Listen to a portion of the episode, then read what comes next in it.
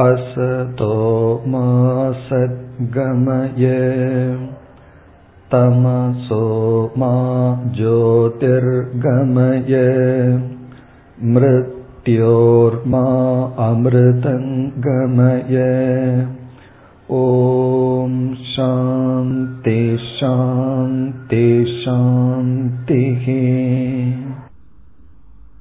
चित्तवृत्ति நிரோதக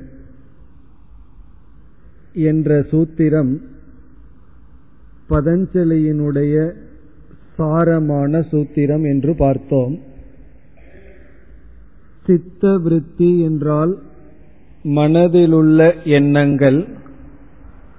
நிரோதம் என்பது அந்த எண்ணங்களை நெறிப்படுத்துதல் முறைப்படுத்துதல். மனதிலுள்ள எண்ணங்களை சரிப்படுத்துதல். சுருக்கமாக கூறினால் மனதை செம்மைப்படுத்துதல். மனதை தூய்மைப்படுத்துதல். இதுதான் யோகம். இங்கு யோகம் என்பது நம்முடைய லட்சியம். நாம் வாழ்க்கையில் அடைய வேண்டிய இலக்கு நம்முடைய மனதை செம்மைப்படுத்துதல்.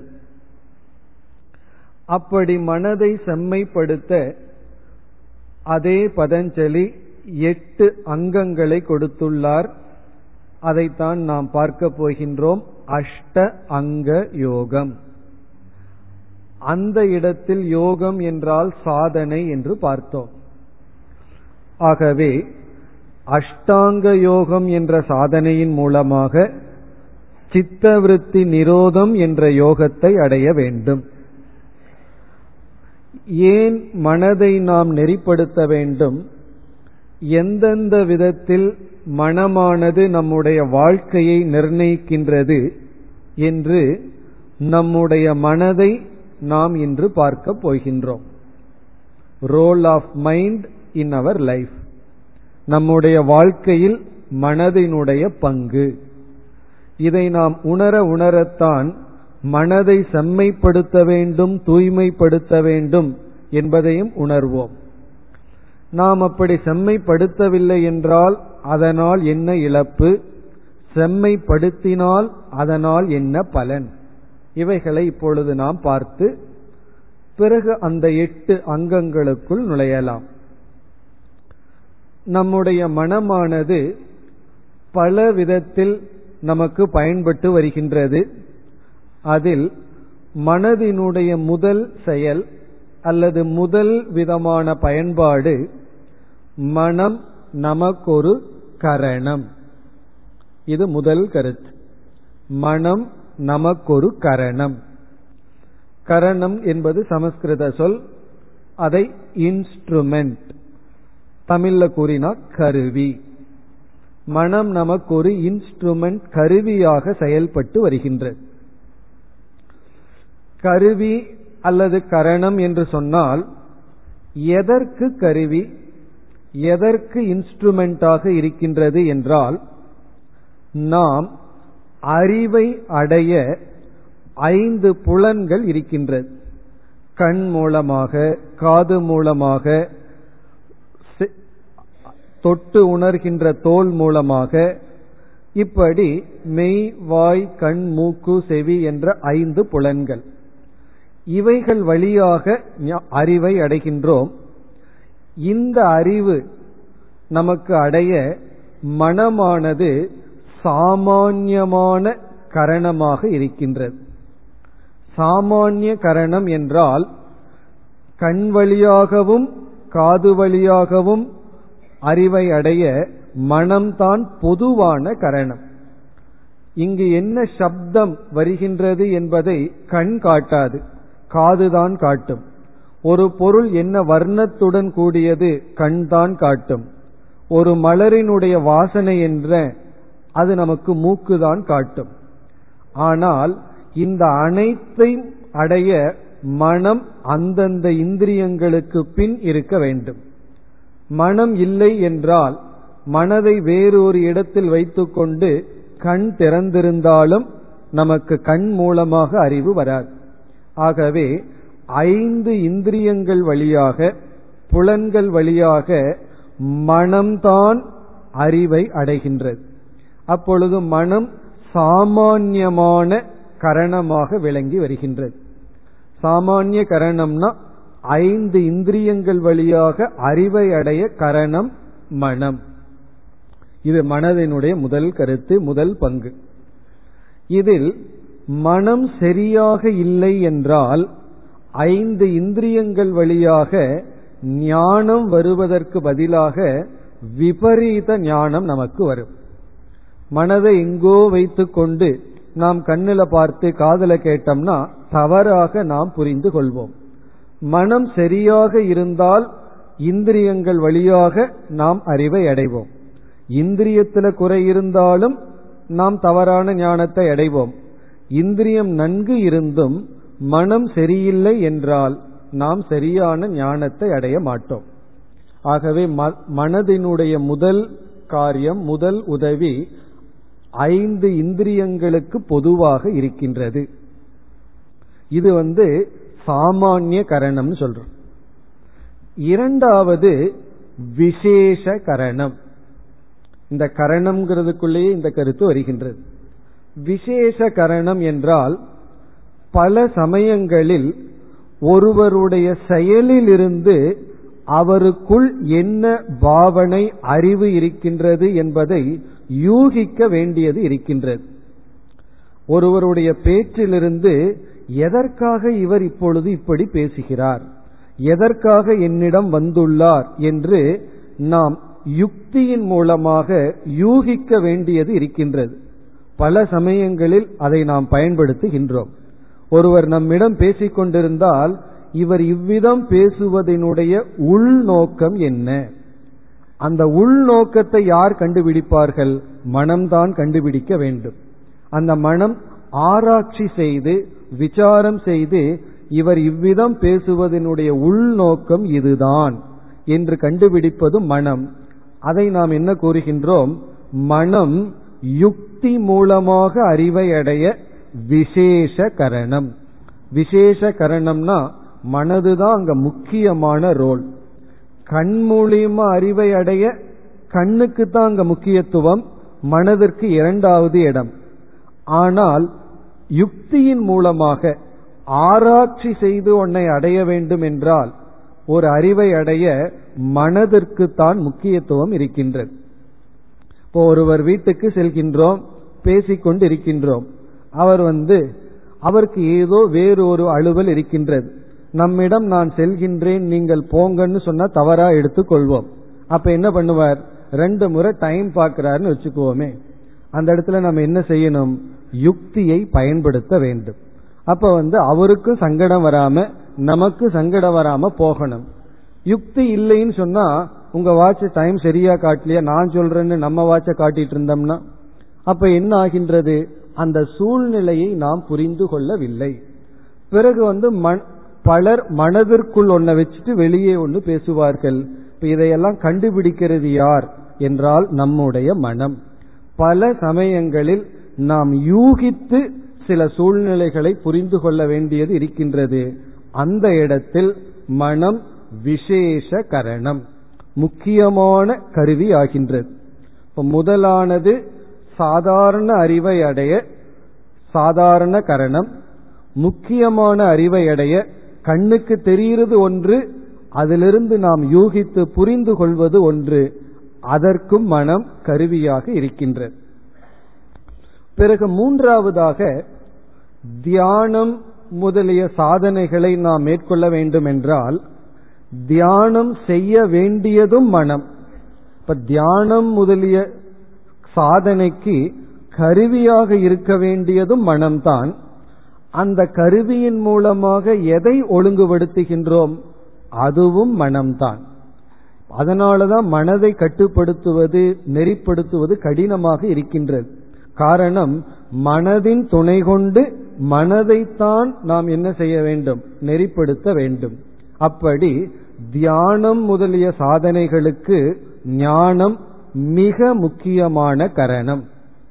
அங்க ஏற்கனவே விசேஷம் சொல்லிட்டோம். இனி ஒரு விசேஷ விசேஷ கரணம்னு தான் சொல்லி ஆக வேண்டும்.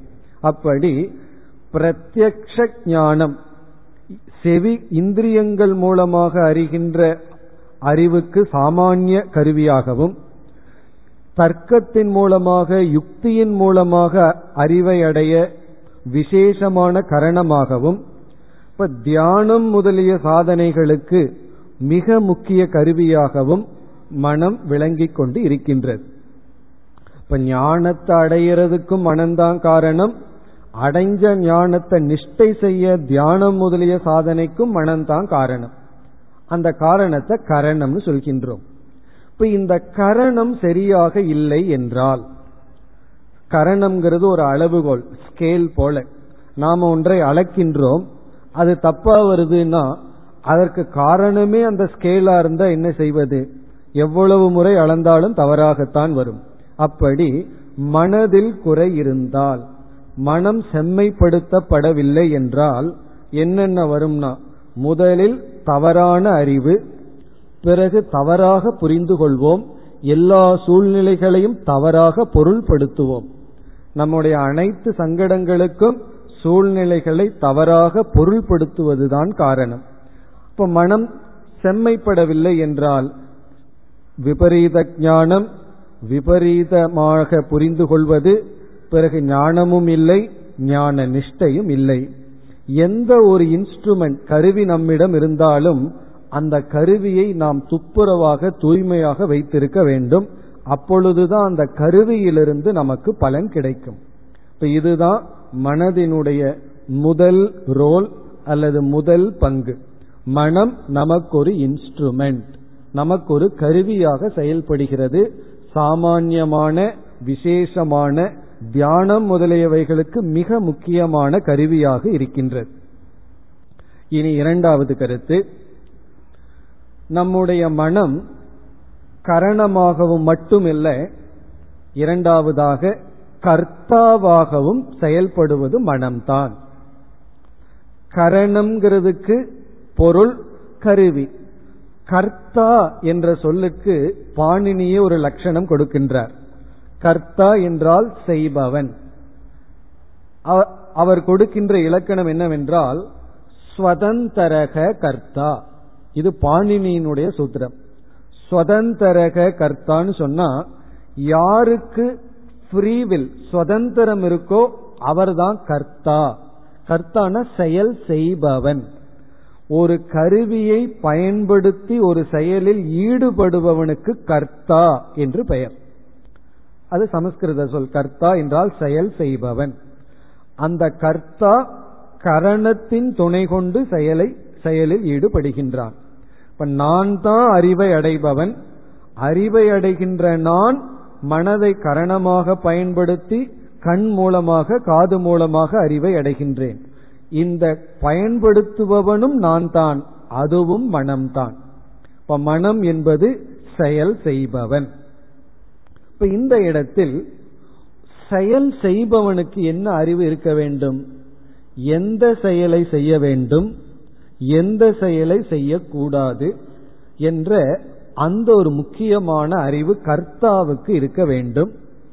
பிறகு மூன்றாவதாக எந்த பாவனையுடன் செயல் செய்ய வேண்டும்.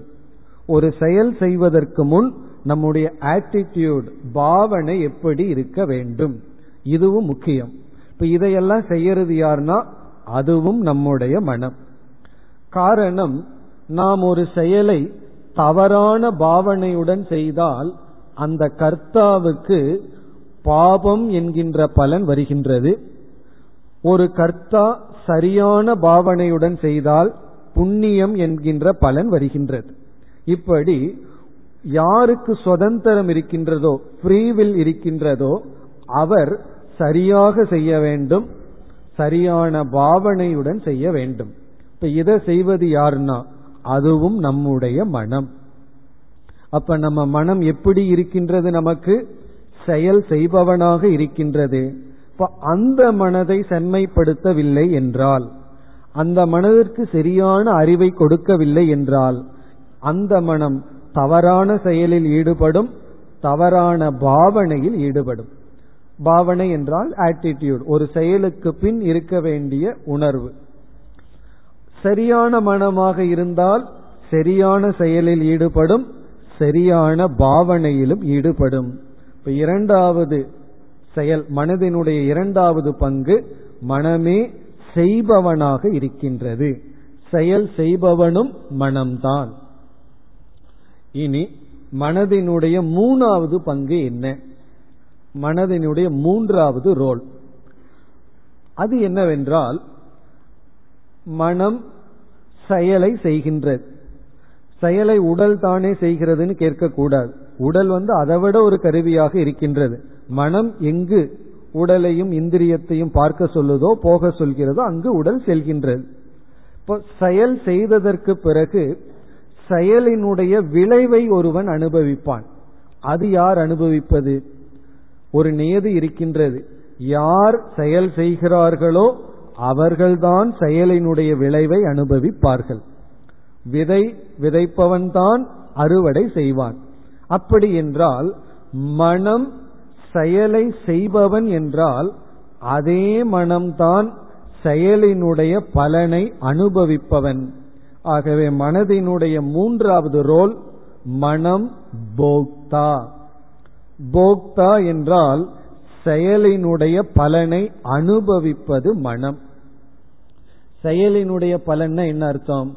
இந்த உலகத்திலிருந்து வருகின்ற ஒவ்வொரு அனுபவத்தையும் அனுபவிப்பவன் பொருள்படுத்துவது நம்முடைய மனம். இப்போ ஒருவர் வந்து நம்மை குறித்து ஒரு சொல்லை சொல்கின்றார். அந்த சொல் அது வெறும் சப்தம் அது வெறும் சொல். அந்த சொல்லை இது சுகத்தை கொடுக்கின்ற சொல் அல்லது இந்த சொல் எனக்கு துயரத்தை கொடுக்கின்றது என்று ஒரு சொல்லை சுகமாகவோ துக்கமாகவோ மாற்றுவது நம்முடைய மனம். இப்ப வெளியே இருந்து சொல் வருகின்றது. அந்த சொல்லுக்கு நமக்கு இன்பத்தை கொடுக்க துன்பத்தை கொடுக்க சக்தி கிடையாது. வெளியே ஒருவர் நம்மை ஒரு விதமாக நினைக்கின்றார்கள். ஒரு விதமாக நம்மை நடத்துகின்றார்கள். அவைகளுக்கு அந்த நடத்துவதோ சொல்லுக்கோ நமக்கு துயரத்தை கொடுக்கவோ இன்பத்தை கொடுக்கவோ சக்தி கிடையாது. பிறகு அதை அப்படி செய்வது யாருன்னா நம்முடைய மனம். நம்ம மனது வழியா ஃபில்டராய் போய்தான் அது இன்பமாகவோ துன்பமாகவோ மாற்றுகின்றது. மீதி எல்லாம் வெறும் செய்தி. செய்தித்தாள்ல ஏதோன்னு படிக்கிறோம். ஒருவர் இறந்து விட்டார்னு படிக்கிறோம். நமக்கு அது ஒரு நியூஸ் அவ்வளவுதான். ஆனா அதே இது நாம் விரும்பிய ஒருவர் இறந்து விட்டார்னு கேட்கிறோம் அதுவும் ஒரு செய்தி தான் மற்றவர்களுக்கு. ஆனா அந்த செய்தியை மனமானது துயரத்துக்கான காரணம் என்று மாற்றி நமக்கு கொடுக்கின்றது. இப்படி இந்த உலகத்தில் வருகின்ற அனுபவங்களை நம்முடைய மனம்தான் அனுபவிக்கின்றது. இப்ப இந்த இடத்துல எந்த அனுபவத்தை இன்ப அனுபவமாகவும் எந்த அனுபவத்தை துன்ப அனுபவமாகவும் மாற்றுவது என்பது மனதை பொறுத்தது. அதற்கு ஒரு உதாகரணம் பார்த்தால் ஒரு குருவிடம் ஒரு சிஷ்யன் இருந்தார். குருவானவர் அந்த சிஷ்யனை அழைத்து கொண்டு பல இடங்களுக்கு போவார். அப்படி ஒருவருடைய வீட்டுக்கு வழக்கமாக செல்வது வழக்கம். இப்ப அந்த வீட்டில் இருப்பவர்கள் அந்த சிஷ்யன் வருவதை விரும்புவது இல்லை அது ஏதோ காரணத்தினால். குருவுக்கு மட்டும் உணவு கொடுக்க விரும்புகின்றார்கள். சிஷ்யனுக்கு விரும்பவில்லை. ஆனா மற்ற இடத்துல குருவு போற இடத்துல எல்லாம் சிஷ்யனுக்கு உணவும் கிடைக்கின்றது மதிப்பும் கிடைக்கின்றது. ஆனா சிஷ்யன் என்ன செய்வான்? குரு விடம் எங்கு அழைத்து செல்கிறாரோ அங்கு செல்ல வேண்டும் என்று சென்றுள்ளான். ஒவ்வொரு முறையும் அவர்கள் அவமானப்படுத்தி விருப்பமில்லாமல் உணவை போடும் பொழுது இவன் மனதானது வேதனைப்படுகின்றது. இப்ப அவர்களுடைய செயல் இந்த சிஷ்யனுடைய மனதில் எது வந்துள்ளது? வேதனை வந்துள்ளது. பிறகு ஒரு நாள் அந்த சிஷ்யன் குருவிடம் கூறினான் என்ன நான் அந்த வீட்டுக்கு உங்களிடத்தில் வரவில்லை. நீங்க மற்ற இடத்துக்கு கூட்டு போங்க வர்றேன். அந்த வீட்டுக்கு வரமாட்டேன். காரணம் என்றால் அவர்கள் என்னை விரும்பவில்லை. பிறகு குரு என்ன செய்தார் நான் பல இடத்துக்கு உன்னை அழைச்சிட்டு போறேன். அங்க மிக மரியாதையுடன் உணவு கொடுக்கிறார்கள். அதை மட்டும் நீ உட்கொள்கின்றாய். இந்த இடத்துல ஒரு அவமானத்துடன் உனக்கு உணவு கிடைக்கின்றது அல்லது சரியான முறையில் உபசரிக்காமல் உணவு கிடைக்கின்றது. இதை நீ ஜீரணித்து பழகுவதுதான் வேதாந்த சாதனை. அதைவிட இதைத்தான் நீ ஜீரணிக்கணும். இந்த அனுபவம் உனக்கு வேண்டும். இது உனக்கு ஒரு பயிற்சி என்று குரு சொன்னார். உடனே சிஷ்யனுடைய மனதில் ஒரு பெரிய மாறுதல் வந்து விட்டது ஓ இதுதான் எனக்கு பயிற்சி. மானத்தையும் அவமானத்தையும் சமமாக பார்த்து பழக வேண்டும். அவர்களுடைய அறியாமையை பார்க்க வேண்டும். பிறகு குரு அதுவும் மட்டுமல்ல வேறொரு அறிவையும் கொடுத்தார். இப்ப நம்ம வந்து உடல்ல நோய்வாய்ப்பட்டவர் அருகில சென்றோம்னா அவர்களிடமிருந்து துர்நாற்றம் எல்லாம் வரலாம். அவர்களிடத்தில் நமக்கு எப்படிப்பட்ட மனம் வர வேண்டும்? வெறுப்பு வராது பரிதாபம் நமக்கு வரும். பாவம் என்று அவர்களை பார்ப்போம். அதேபோல் யாரெல்லாம் தவறாக நடந்து கொள்கிறார்களோ அதெல்லாம் இந்த சிக்கு மைண்டிலிருந்து வர்ற ரெஸ்பான்ஸ் நோய்வாய்ப்பட்ட மனதிலிருந்து வருகின்ற செயல்கள். ஆகவே அவர்கள் நோய்வாய்ப்பட்ட மனதுடன் கூடியவர்கள்னு நீ பார்த்து நீ வந்து அதை அவமானம் என்று பொருள்படுத்தாதே அப்படின்னு சொன்னார். உடனே அடுத்த முறை சிஷ்யன் அங்கு சென்றான். அவர்கள் அதே போல அவமானப்படுத்தி உணவு கொடுத்தார்கள். சிஷ்யன் வந்து இந்த அறிவோடு பார்க்க ஆரம்பித்தான். அவர்கள் பாவம். இந்த இப்படிப்பட்ட செயல் நோய்வாய்ப்பட்ட மனதிலிருந்து வந்துள்ளது. இவர்கள் மீது நமக்கு வெறுப்பு வரக்கூடாது கருணையும் அன்புதான் வர வேண்டும். இந்த அறிவுடன் அந்த உணவு பரிமாறுவதை பார்த்தான். பிறகு இவனுக்குள்ள பரம ஆனந்தம் இப்படி இவர்கள் செய்தும் என்னுடைய மனம் இவர்களை வாழ்த்துகின்றது இவர்கள் மீது அன்பு செலுத்துகின்றது என்று முன்ன வந்து எவ்வளவு துக்கப்பட்டானோ அல்லது சரியா உபச்சாரம் செய்பவர்களால எவ்வளவு சுகம் வந்ததோ அதை விட இவனுக்கு இரட்டிப்பு சுகம் வந்தது. இப்ப என்ன நிகழ்ந்ததுன்னு பார்ப்போம். முதலிலும் அதே ட்ரீட்மெண்ட் துக்கம். இரண்டாவதுலயும் அதே ட்ரீட்மெண்ட் பல மடங்கு சுகம். இதை யார் செய்தது? இந்த பொடி வேலையை செஞ்சது யாருன்னா? அதுதான் நம்முடைய மனம். இந்த மனம்ங்கிறது நமக்கு வர்ற அனுபவங்களை எல்லாம் எப்படி கன்வெர்ட் பண்ணி உள்ள கொடுக்கணுங்கிற வேலையை செய்கின்றது. அப்ப நம்ம மனதை வைக்கிற விதத்துல வச்சிருந்தா இந்த உலகம் எப்படியோ இருக்கட்டும். நமக்கு இந்த உலகமே சுகத்தை கொடுக்கின்ற காரணமே தவிர துயரத்தை கொடுக்கின்ற சம்பவங்களோ அல்லது நிலைகளோ இல்லை. இப்ப இந்த உலகம் துயரத்தை கொடுக்குதுன்னு சொல்கின்றோம். ஆனால் இந்த உலகம் துயரத்தை கொடுக்கவில்லை. இந்த உலகத்தை பொருள்படுத்துகின்ற மனம்தான் நமக்கு துயரத்தை கொடுக்கின்றது. ஆகவே இந்த போக்தா என்றால் இந்த உலகத்தை பொருள்படுத்துகின்ற மனம். இந்த உலகத்தை ரிசீவ் பண்ற மனம்தான் போக்தா. அந்த வேலையை செய்யறது யாருன்னா அதுவும் மனம்தான். இப்ப மனம் என்னென்னலாம் பண்ணிட்டு இருக்கு அறிவை அடைகிறதுக்கு ஒரு இன்ஸ்ட்ருமெண்டா கருவியா இருக்கு. பிறகு வந்து செயலை செய்வதற்கும் ஒரு கர்த்தாவா இருக்கு. பிறகு செயலினுடைய பலனையும் மனம்தான் அனுபவித்துக் கொண்டு இருக்கின்றது. இப்ப இத வந்து சாஸ்திர ரீதியா எப்படி என்று பார்த்தால் நாம் உண்மையில் வெளி உலகத்தை அனுபவிப்பதே கிடையாது. நம்ம நினைச்சிட்டு இருக்கோம் இந்த உலகத்தை அனுபவிச்சிட்டு இருக்கோம். உண்மை அதுவல்ல நாம அனுபவிப்பது வெளி உலகம் அல்ல நாம அனுபவிப்பது நம்முடைய மானசீகமான உலகம். அதைத்தான் நம்ம அனுபவிக்கிறோம். எப்படி என்றால் நம் முன்னாடி ஒருவர் இருக்கார் அவரை நம்ம நேரில் பார்க்கிறோம். பிறகு இரண்டாவது முறை அவருடைய போட்டோவை பார்க்கிறோம். நம்ம போட்டோவை பார்க்கும்போது என்ன சொல்லுவோம்? நான் அவரை பார்க்கவில்லை அவருடைய போட்டோவை பார்க்கிறேன்னு சொல்லுவோம். அதே போல உண்மையில் இந்த உலகத்தை நாம் என்றைக்குமே பார்ப்பதில்லை. இந்த உலகத்தினுடைய போட்டோவை தான் பார்த்துட்டு இருக்கோம் இந்த உலகத்தை போட்டோ எடுக்கிறது யாருன்னா? நம்முடைய மனம். நம்முடைய மனம் போய் என்ன பண்ணுது? இந்த உலகத்தை அப்படியே ஒரு பிக்சர் எடுத்துருது. கேமரா தான் நம்முடைய கண்கள் காதுகள். காதும் ஒரு கேமரா தான். பிறகு என்ன ஆகின்றது? அது மனதிற்கு செல்கின்றது. நாம் அனுபவிப்பது அந்த மனதை தான் இந்த உலகத்தை அல்ல. ஆகவே இது ஒரு பெரிய ஆச்சரியமான ரகசியம் என்னன்னா நாம என்னைக்குமே ஒரிஜினலை பார்த்ததே கிடையாது. போட்டோவையே தான் பார்த்துட்டு இருக்கோம் எல்லோருடைய போட்டோவை தான் பார்க்கிறோம். அது எப்படி சாஸ்திரத்தில் நிரூபிக்கிறார்கள் என்றால் நம் கண் முன்னாடி வந்து கயிறு இருக்கு. அது வெளியே இருக்கிற பொருள். ஆனா சில சமயம் பாம்பா பார்த்தர்றோம் நாம வெளியிருக்கிற பொருளை பார்க்கிறதா இருந்தா நம்ம பாம்பை பார்க்கவே முடியாது. கயிற்ற தான் பார்க்கணும். நமக்கு பாம்பு தெரியுதுன்னு சொன்னா எது தெரிகின்றது? நம்முடைய மனதில் தோன்றிய பாம்பு தெரிகிறது. வெளியிருக்கிற மாதிரி தெரியுது. இப்ப கயிறு தெரியுதுனாலும் கூட நம்ம கயிற்றை பார்க்கவில்லை. அந்த நேரத்துல நம்முடைய கண்ணு வந்து சரியா போட்டோ எடுத்துடுதுன்னு அர்த்தம். கரெக்டா போட்டோ பிடிச்சிருக்கு. உடனே அந்த கயிறு மட்டும் தெரிகின்றது.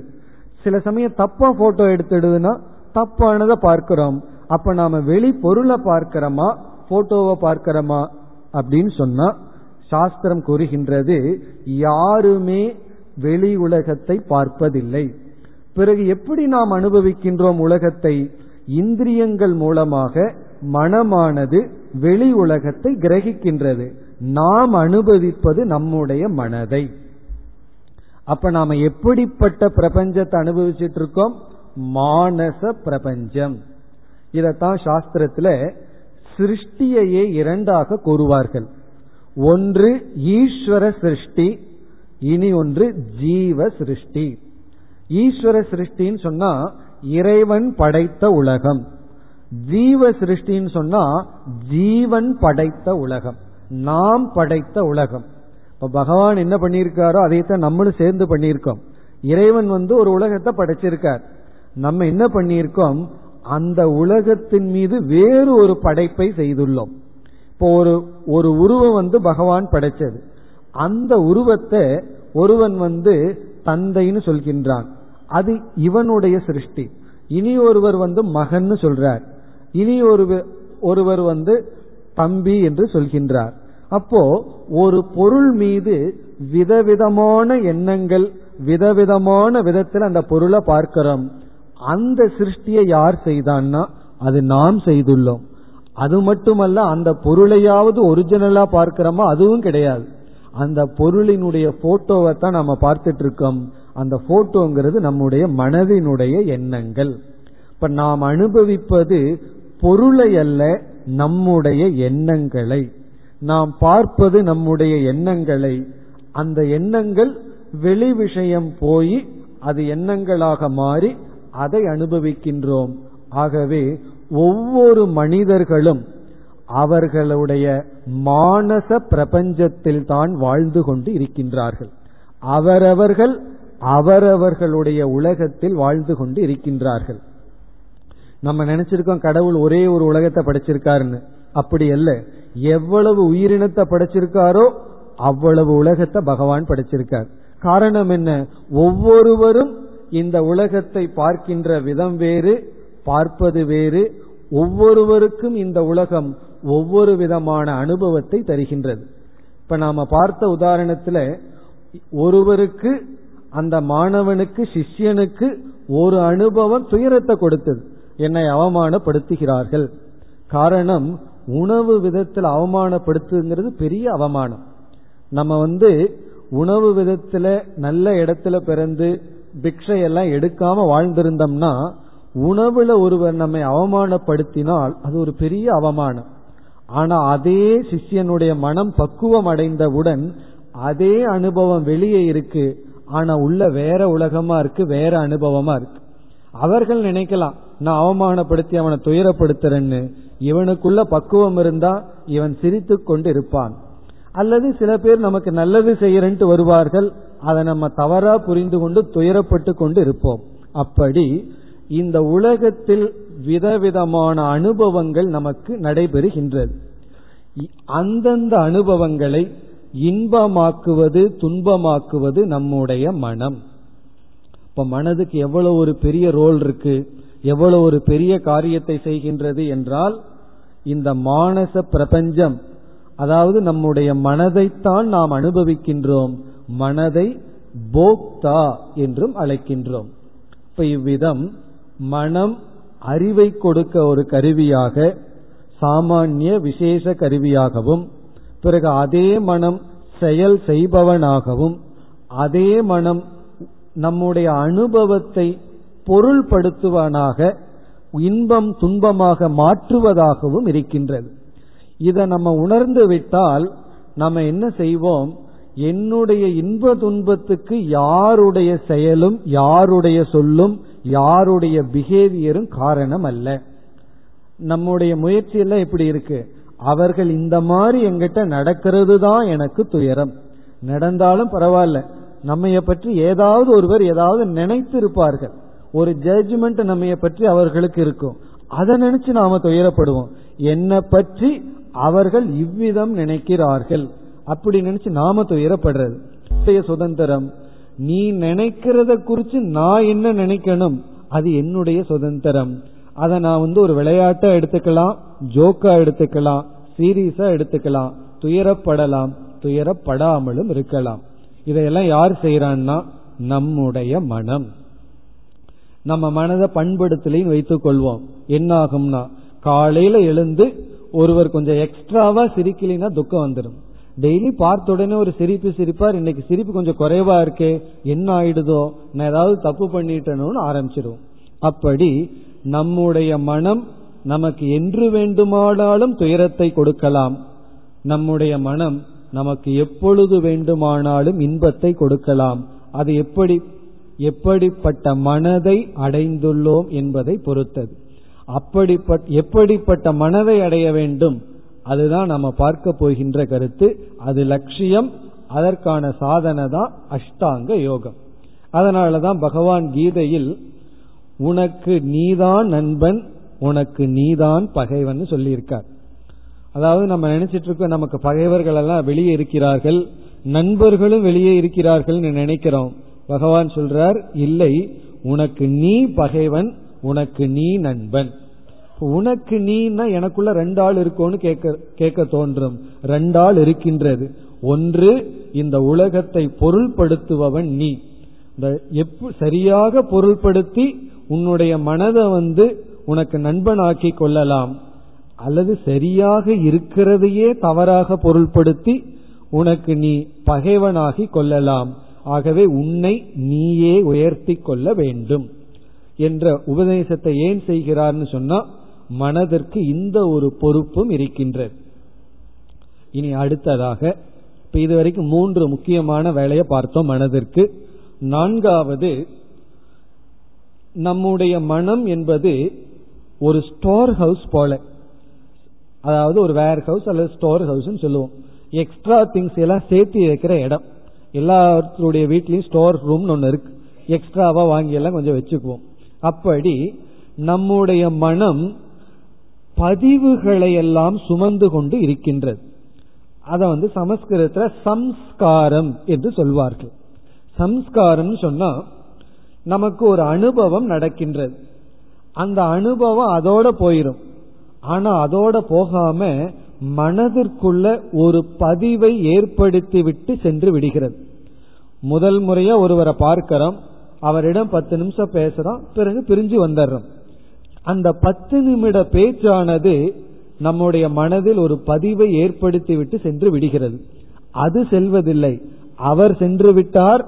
அந்த பத்து நிமிடம் சென்று விட்டது. ஆனால் அந்த சம்ஸ்காரம் நம்முடைய வாழ்க்கை முழுதும் தொடர்கிறது.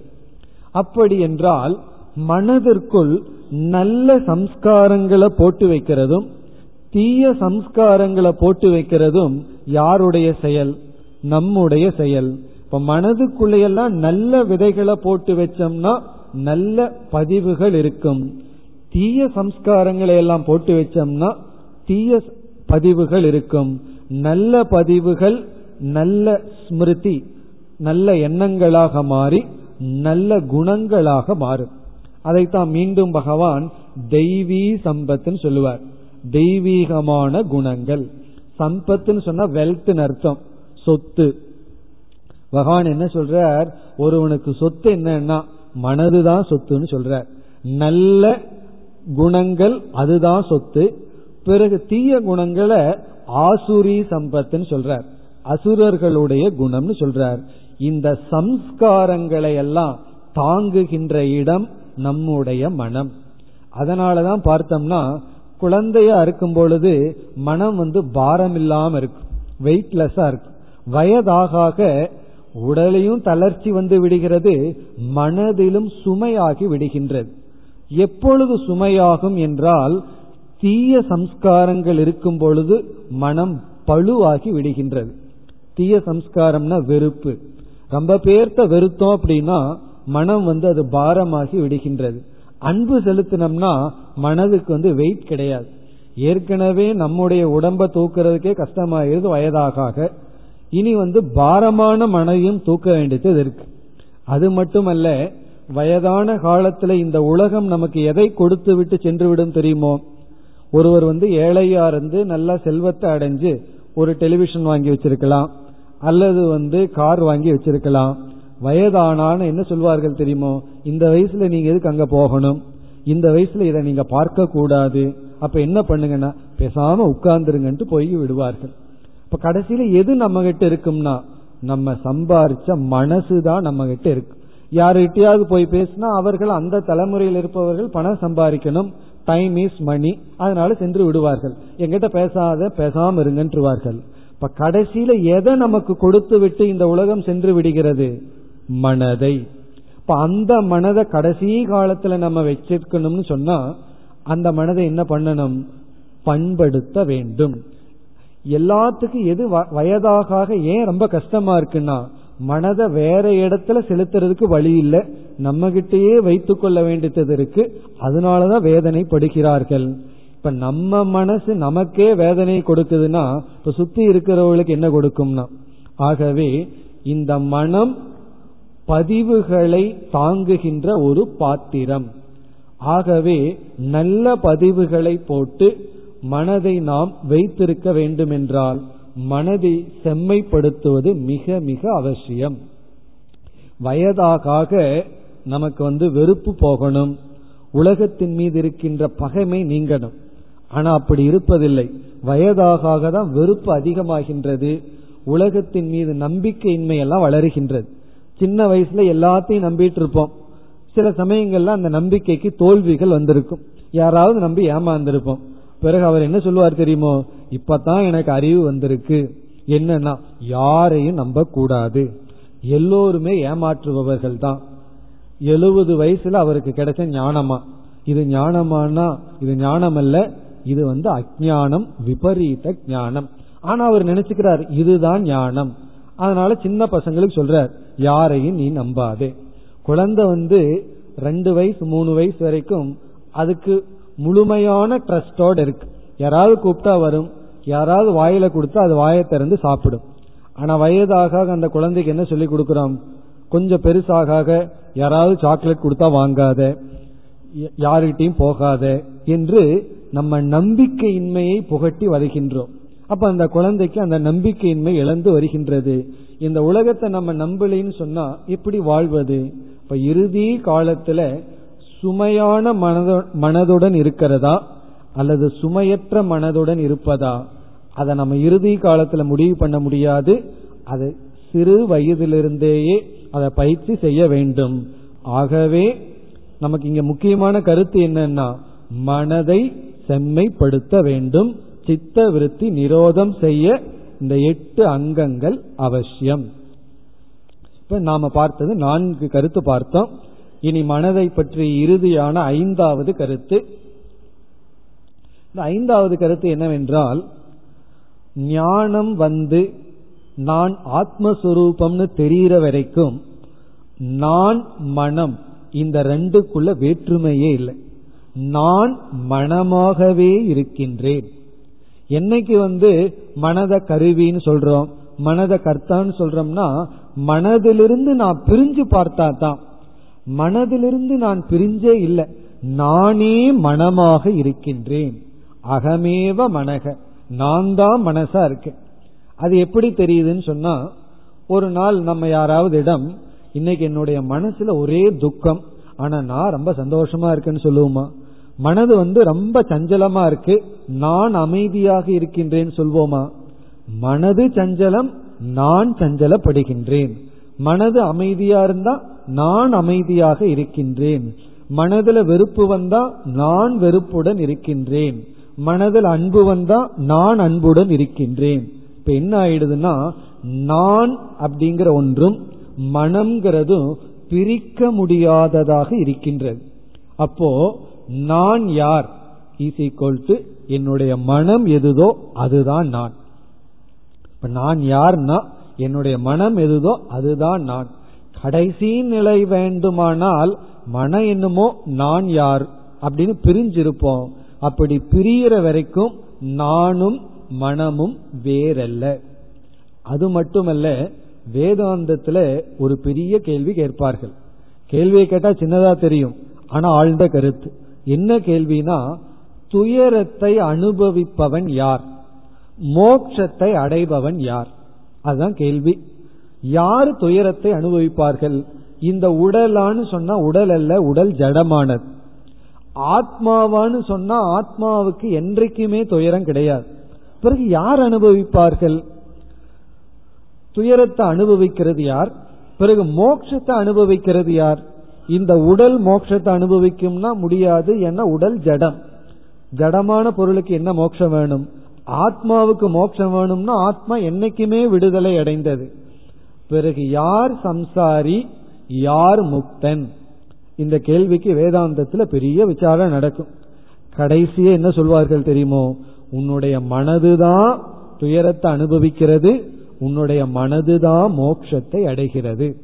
அப்ப துயரத்தை அனுபவிக்கிறதும் மனதுதான். மோட்சத்தை அடைய வேண்டியது நம்முடைய மனதுதான். அந்த மோட்சத்தை மனசு அடைஞ்ச போது நான் மோட்சத்தை அடைஞ்சிட்டேன்னு சொல்றோம். உண்மையிலேயே நான்கிறது ஆத்மாவாக இருந்தால் ஆத்மாவுக்கு மோட்சமும் இல்லை பந்தமும் இல்லை. உடலுக்கும் மோட்சமும் கிடையாது பந்தமும் கிடையாது. இப்ப என்னன்னா ஒரு ஸ்லோகம் இருக்கின்றது மனையேவ மனுஷ்யானாம் காரணம் பந்த மோக்ஷ யோகோ பந்தத்திற்கும் மோக்ஷத்திற்கும் காரணம் மனம்தான். மனமே எல்லாம். எல்லாமே மனமாக இருக்கின்றது. இப்படிப்பட்ட மனதினுடைய பெருமையே நமக்கு தெரிவதில்லை. ஆகவே முதல்ல சாஸ்திரம் என்ன சொல்லும்னா மனது எப்படியெல்லாம் நம்முடைய வாழ்க்கையில் பங்கேற்கின்றது அதை நம்ம புரிந்து கொண்டால் அந்தந்த விதத்துல நம்ம மனதை சரிப்படுத்தி விட்டால் எல்லா விதத்திலும் நமக்கு நன்மை கிடைக்கும். கடைசியான கருத்து வந்து நானே மனமாக இருப்பதனால் நான் என்னை செம்மைப்படுத்த வேண்டும் என்றால் மனதை செம்மைப்படுத்த வேண்டும். காரணம் என்ன? மனம் எப்படி இருக்கோ அப்படி நான் இருக்கின்றேன். அதாவது ஒரு நாள் மனது டல் அடிச்சதுன்னு வச்சுக்கோமே. என்ன சொல்வார்கள் தெரியுமோ? இன்னைக்கு கிளைமேட்டே சரியில்லை டல்லா இருக்குன்னு சொல்லுவார்கள் ஒரு நாள் மனது ரொம்ப சந்தோஷமா இருந்ததுன்னா இன்னைக்கு கிளைமேட் நல்லா இருக்குன்னு சொல்வார்கள். இன்னைக்கு சூழ்நிலையே நல்லா இருக்குன்னு சொல்வார்கள். சூழ்நிலை என்னைக்கும் சூழ்நிலையாகவே இருக்கு. மனதைத்தான் நாம் அவ்விதம் சொல்கின்றோம். இவ்விதம் நாம ஐந்து கருத்துக்களை மனதினுடைய பங்கை பற்றி பார்த்தோம். ஒன்று இன்ஸ்ட்ருமெண்ட் கரணம். மனது வந்து ஒரு கரணமாக இருக்கின்றது. இரண்டாவது வந்து ஒரு கர்த்தா. செயல் செய்பவன். இந்த செயல் செய்பவன் என்ன பண்ணுது? பாபத்தையும் புண்ணியத்தையும் செய்யறது மனசுதான். இப்ப மனதை செம்மைப்படுத்தினா நல்லதை பண்ணும். செம்மைப்படுத்தவில்லை என்றால் தீய விளைவை கொடுக்கும். மூன்றாவதானது மனமானது போக்தாவாக இருக்கின்றது. இதுவும் முக்கியமான கருத்து. இந்த உலகத்தை ரிசீவ் பண்றது மனசுதான். ரிசீவ் பண்ணி நமக்குள்ள எப்படியோ கன்வெர்ட் பண்ணி கொடுக்குது. அது மனம். எப்படி இந்த உலகத்தை பொருள்படுத்துவது? நாம் அடைந்த மன பக்குவத்தை பொறுத்தது. சூழ்நிலை ஒரே சூழ்நிலை தான் மனம் மாறினால் நம்முடைய அனுபவம் மாறுகின்றது. வெளிய சூழ்நிலைக்கு நமக்கு சாய்ஸ் உரிமை கிடையாது. இனி ஒருவர் என்ன நல்லா ட்ரீட் பண்ணணும்னு நான் அவர்கிட்ட உரிமையோடு சொல்ல முடியாது. அந்த சக்தியும் எனக்கு இல்லை. ஆனால் அதை பொருள்படுத்துற சக்தி எனக்கு இருக்கின்றது. நம்ம ரோட்ல போறோம். ஒருத்தன் நம்ம பார்த்து பைத்தியகாரன்னு சொல்றான். அல்லது ஒருவர் நம்ம நாயினோ பேயினோ திட்டுறார். இப்ப இந்த வார்த்தைக்கு எவ்வளவு தூரம் பொருள் கொடுத்து நம்ம துயரப்பட்டுக்கிறதுங்கிறது யார் கையில் இருக்கு? அப்படி பேசுறதுக்கு அவருக்கு உரிமை இருக்கு. அந்த பேச்சுக்கு பொருள் கொடுக்கிறது நமக்கு உரிமை. அது போக்தா. பிறகு நான்காவதாக பார்த்தது மனம் ஒரு பாத்திரம். நல்ல குணங்களை எல்லாம் சேர்த்து வைக்கலாம் அல்லது தீய உணர்வுகளை எல்லாம் பாதுகாத்து வைக்கலாம். இந்த சேஃப் லாக்கர்னு பேங்க்ல இருக்கே அதுதான் நம்முடைய மனம். எதை வேண்டுமானாலும் உள்ள வைக்கலாம். அது அவருக்கே தெரியாது. பேங்க் மேனேஜருக்கே தெரியாது உள்ள என்ன இருக்கு அது நமக்கு மட்டும் தெரியும். அதே போல சம்ஸ்காரங்கள் இருக்கின்ற இடம் மனம். இறுதியாக நாமே மனமாக இருக்கின்றோம். இப்ப இவ்வளவு தூரம் நம்முடைய வாழ்க்கையில் பங்கெடுக்கின்ற இந்த மனதை நம்ம கவனம் இல்லாம விட்டா என்ன ஆகும்னா அது என்ன ஆயிட்டு இருக்குன்னு யாருக்கும் சொல்ல வேண்டாம். அதனுடைய விளைவைத்தான் நாம் அனுபவித்துக் கொண்டு இருக்கின்றோம். ஆகவே பதஞ்சலி சொல்றார் ஒரு மனிதனுடைய வாழ்க்கையில லட்சியம் சித்த விருத்தி நிரோதக. சித்தத்தினுடைய மனதினுடைய எண்ணங்களை அதாவது மனதை நெறிப்படுத்த வேண்டும். நெறிப்படுத்த வேண்டும்னா சரியான கரணமாக சரியான கர்த்தாவாக சரியான போக்தாவாக நல்ல பாத்திரமாக நல்ல நானாக மாற்ற வேண்டும். அதுதான் நம்முடைய லட்சியம். இப்ப நம்முடைய கோல் என்னன்னா மனதை செம்மைப்படுத்துதல். மனமது செம்மையானால் மந்திரம் ஜபிக்க வேண்டாம்னு சொன்னார்கள். அதனுடைய அர்த்தம் என்ன தெரியுமோ? ஆகவே மந்திரத்தை ஜபிக்க மாட்டேன்னு சொல்றதுக்கல்ல. மனம் செம்மையானால். இப்ப மனதை செம்மப்படுத்து மந்திரத்தை ஜபின்னு அர்த்தம். இப்ப மனதை செம்மைப்படுத்துதல் நம்முடைய லட்சியம். இனி அடுத்தது அந்த செம்மைப்படுத்துவதற்கான மார்க்கம் என்ன வழி என்ன என்று கேட்கும் பொழுதுதான் அந்த எட்டு அங்கங்கள் வருகின்றது. இப்ப இதில் நம்ம நேற்று பார்த்தோம் யோகக சித்த விருத்தி நிரோதகன்னு பார்த்தோம். இதற்கு ஒரு அத்வைத பரம்பரையில் வந்த ஒரு ஆசிரியர் மிக அழகான பொருளையும் கொடுக்கின்றார். அந்த பொருள் என்னவென்றால் சாத்விகமான மனதை உருவாக்குவது லட்சியம். சித்த விருத்தி நிரோதம் என்றால் தாமசமான ராஜசமான எண்ணங்களை நீக்குதல். ராஜசமான தாமசமான எண்ணங்களை நீக்கி சாத்விகமான மனதை உருவாக்குவது யோகம். அது நம்முடைய லட்சியம். அதுதான் சித்த விருத்தி நிரோதம்னா எந்த எண்ணத்தை தள்ளுகின்றோம்? எல்லா எண்ணத்தையும் அல்லன்னு பார்த்தோம். தமோ குணத்தில் வருகின்ற எண்ணம் ரஜோகுணத்தில் வருகின்ற எண்ணத்தை நீக்கி சத்துவ குணத்தில் வருகின்ற எண்ணத்தை வைத்துக் கொள்கின்றோம். அந்த சாத்விகமான மனம் ஆத்ம ஞானத்திற்கு பாத்திரம். அந்த மனதில தான் பிரம்ம வித்யாவை போட்டோம்னு சொன்னா அந்த பிரம்ம வித்யா அல்லது ஆத்ம வித்யா நமக்கு பலனை கொடுக்கும். அது கடைசியான மோட்சம். அதற்கு முன்னாடியே என்ன பலனை கொடுக்கும்னா சாத்விகமான மனமே நமக்கு ஒரு நிறைவை கொடுக்கும். பிறகு அதை அந்த மனதை அடைந்ததற்கு பிறகு நம்ம ஞான யோகம்ங்கிற சாதனையில ஞானத்தை அடைந்து மோட்சத்தை அடைகின்றோம். இதுதான் நம்முடைய வாழ்க்கையில் ஆன்மீக பயணத்தினுடைய பாதை. பிறகு இங்கு எட்டு அங்கங்களுக்கு செல்வதற்கு முன் மீண்டும் பதஞ்சலி சொன்ன ஒரு கருத்தை பார்த்து கொண்டு சென்று விடலாம். அந்த கருத்து வந்து அவர் ஒரு எச்சரிக்கையாக நமக்கு சொல்கின்றார். இந்த வார்னிங் ஒன்று இருக்குமே. மின்சாரத்துக்கு பக்கம் போனா மண்டையோட்ட போட்டு அபாயம் அப்படின்னு இருக்கும். அப்படி இந்த யோக சூத்திரத்தை பதஞ்சலி எழுதும் பொழுது அபாயம்ங்கிற ஒரு சிக்னல் நமக்கு கொடுக்கிறார். அதையும் நம்ம பார்த்துருவோம். இல்லைன்னா யோக சூத்திரத்துக்குள்ள தப்பா போயிட்டோம்னா ஷாக் அடிச்சிடும் அது என்ன? அவர் கொடுக்கின்றார் என்றால் இப்ப இவர் இங்கு மனதை அமைதிப்படுத்த ஒருநிலைப்படுத்த சாதனைகளை எல்லாம் கொடுக்கிறார். இந்தந்த விதத்துல நீ போனீன்னா மனதை பிடிச்சிடலாம் இப்ப சில பிராணாயாமம் எல்லாம் சொல்ல போறார். அப்படியெல்லாம் நீ பிராணன் மூலமா மனதை பிடிக்கலாம் மனதை ஒடுக்கலாம் அமைதிப்படுத்தலாம்னு சொல்றார். இப்படி யோக சூத்திரத்துல சொன்ன சில யோக அபியாசங்களை செய்தால் குறிப்பா பிராணாயாமம் விதவிதமான தியானங்கள் இவைகளையெல்லாம் செய்து மனதை நம்ம நன்கு கட்டுப்படுத்தினால் இங்க பதஞ்சலி என்ன சொல்றார்? உனக்கு சில சித்திகள் எல்லாம் கிடைக்கும். அப்படின்னு சொல்லி இந்த விபூதி பாதத்துல எந்தெந்த கட்டுப்பாடு பண்ணா என்னென்ன சித்தி கிடைக்கும்? அதாவது உனக்கு சகுன சாஸ்திரம் கிடைக்குங்கிறார் எது நடக்க போகுதுங்கிற அறிகுறி உனக்கு தெரியும். பிறகு இனி ஒருவருடைய மனதில் ஓடுற எண்ணம் உனக்கு தெரியும். தண்ணீர்ல நீ நடக்கலாம். பிறகு வந்து மிருகங்கள் பேசுகின்ற பாஷையெல்லாம் உனக்கு புரியும். இப்படி எத்தனையோ சித்திகள் எல்லாம் அவர் சொல்றார். அந்த இடத்துலதான் அபாய எச்சரிக்கை கொடுக்கிறார். அவர் எங்க கொடுக்கிறார்னு சொன்னா மூன்றாவது சாப்டர்ல முப்பத்தி ஏழாவது சூத்திரத்துல அந்த அபாய எச்சரிக்கை சொல்றார். அது என்னவென்றால் தே சமாதௌ உபசர்காக வியுத்தானே சித்தயக. அதான் சூத்திரம். தே சமாதௌ உபசர்காக. உபசர்க்கம்னு சொன்னா உன்னுடைய மோக்ஷம் என்கின்ற லட்சியத்திற்கு இந்த சித்திகளெல்லாம் தடைகள். நீ மனதை கட்டுப்படுத்துற செம்மைப்படுத்துறன்ட்டு போய் நீ மனதை ரொம்ப கட்டுப்படுத்தும் பொழுது உனக்கு சில எக்ஸ்ட்ரா பவர் கிடைக்கும். அந்த சக்தியை எல்லாம் நீ பயன்படுத்தினால் அந்த சக்தி வரும் பொழுது அதை ஒதுக்கி தள்ளாமல் அதற்குள்ளேயே நீ மூழ்கி விட்டால் அது உன்னுடைய முடிவான லட்சியத்துக்கு தடைகள். நீ அதோட ஸ்டாப் ஆயிடுற.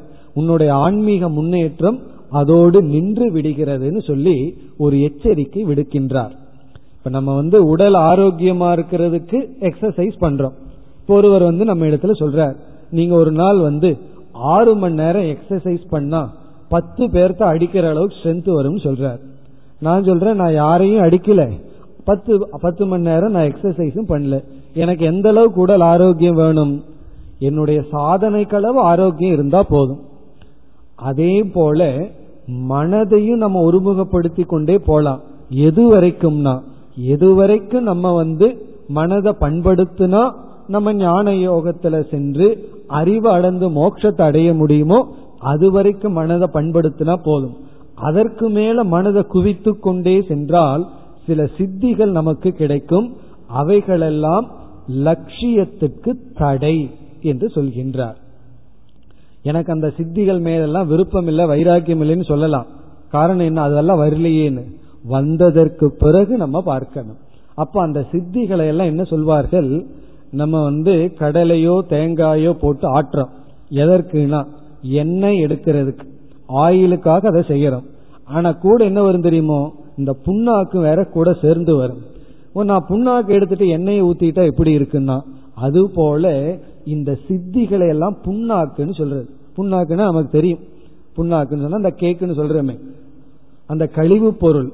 கழிவு பொருளை நம்ம எடுத்துட்டு முக்கிய பொருளை போட்டோம்னா அது எவ்வளவு அறிவிழித்தனம் அதைத்தான் இங்கு சொல்கின்றார். இந்த யோகாபியாசம் பண்ணி யாரு மனசுல என்ன என்ன ஓடுதுன்னு கண்டுபிடிக்கிறதுக்கெல்லாம் முயற்சி பண்ண வேண்டாம். நம்ம எண்ணத்தை ஒழுங்குபடுத்தி அதை சரிப்படுத்துறதுக்கே நமக்கு போதுமே தவிர யாரு மனசுல என்ன என்ன ஓடுது?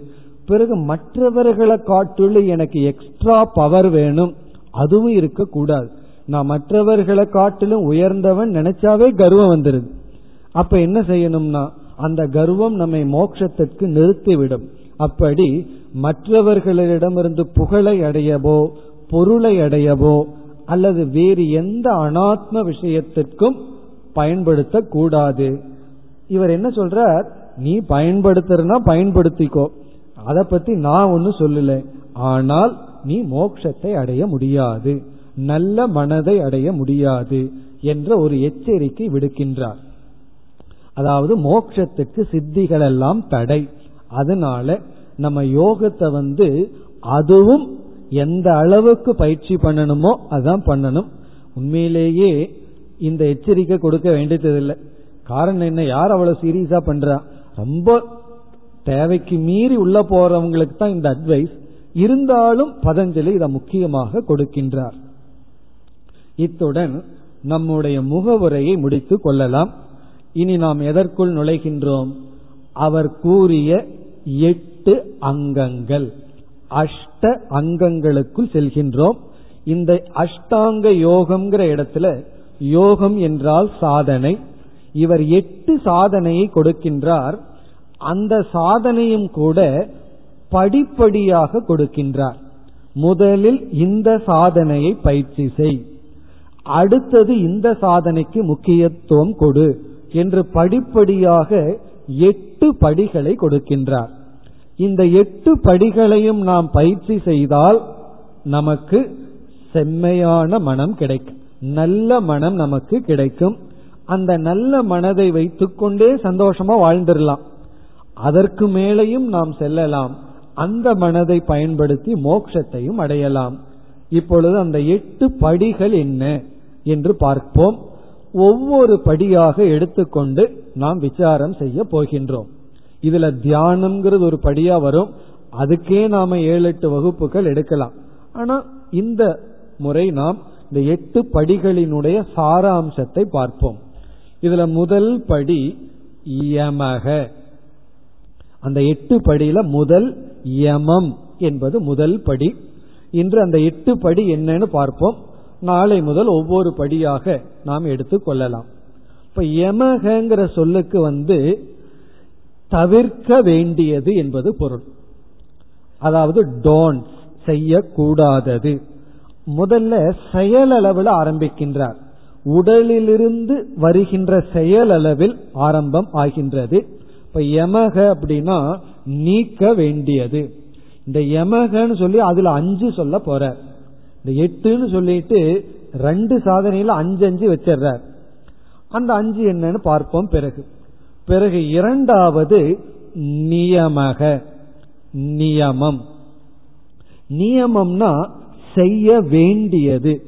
பாசிட்டிவா செய்ய வேண்டியது. யமகன தவிர்க்க வேண்டியது. நீக்க வேண்டியது. நியமகன செய்ய வேண்டியது. நம்முடைய வாழ்க்கையே இந்த ரெண்டு தான். ஒன்னை நீக்குவோம் ஒன்னை சேர்த்திக்குவோம். உடம்புல இருக்கிற அழுக்க நீக்குவோம் பிறகு பவுடர் முதலியவைகளை எல்லாம் சேர்த்துக்கொள்வோம். அப்படி அப்ளிகேஷன் ரிமூவல் இதுதான் வாழ்க்கையா இருந்துட்டு இருக்கு. ஒன்ன சேர்த்துறோம் ஒன்ன நீக்கிறோம். அப்படி யமகன்னு சொன்னா தவிர்க்க வேண்டியது நியமகனா நாம் அனுஷ்டானம் செய்ய வேண்டியது இரண்டு. மூன்றாவது வந்து ஆசனம். ஆசனம்னா உடல் அமைப்பு அதனுடைய விளக்கத்தை பிறகு பார்ப்போம். ஆசனம். நான்காவது பிராணாயாமம். அப்படியே வெளியிருந்து உள்ள போறார். உடம்பிலிருந்து வர்ற செயல் பிறகு வந்து உடல். ஆசனம் பிறகு வந்து பிராணாயாமக பிராணனை பற்றிய கருத்து. அதையும் நம்ம விளக்கத்துல பார்ப்போம்.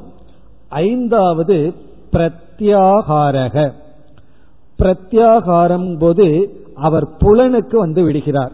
பிராணனுக்கு கொஞ்சம் உள்ள இருக்கிறது நம்முடைய புலன்கள். இந்திரியங்களை எல்லாம் எப்படி நாம் பயன்படுத்த வேண்டும்? இந்த மேய்க்கிறதுன்னு சொல்லுவோம். இந்த அஞ்சு இந்திரியங்களை எப்படி மேய்க்கணும்? எப்படி அதை நம்ம பயன்படுத்த வேண்டும்? அது வந்து ஐந்தாவது பிரத்யாகாரக. ஆறாவது தாரணா. தாரணான்னு சொன்னா இந்த ஐந்தும் மனதை வெளியே இருந்து உள்ள எடுக்கிறது. தாரணைன்னு சொன்னா விரும்பிய இடத்தில் பொருத்துதல். இந்த வெளியே இருக்கிற மனசை எடுத்து பொருத்துதல் தாரணை. பிறகு அது ஆறாவது. ஏழாவது படி தியானம். பொருத்தியதற்கு அப்புறம் என்ன பண்றதுன்னா தியானம். தியானம் பண்ணினதுக்கு அப்புறம் என்ன பண்றது? தியானத்தினுடைய வளர்ச்சி என்ன? சமாதி. அது எட்டாவது. சமாதி என்பது எட்டாவது. அதுவும் ஒரு சாதனை தான் இந்த எட்டு தான் இவர் கொடுத்த அங்கங்கள். இனி நாம் நாளை முதல் ஒவ்வொரு அங்கத்தையும் எடுத்துக்கொண்டு விசாரத்தை பார்ப்போம்.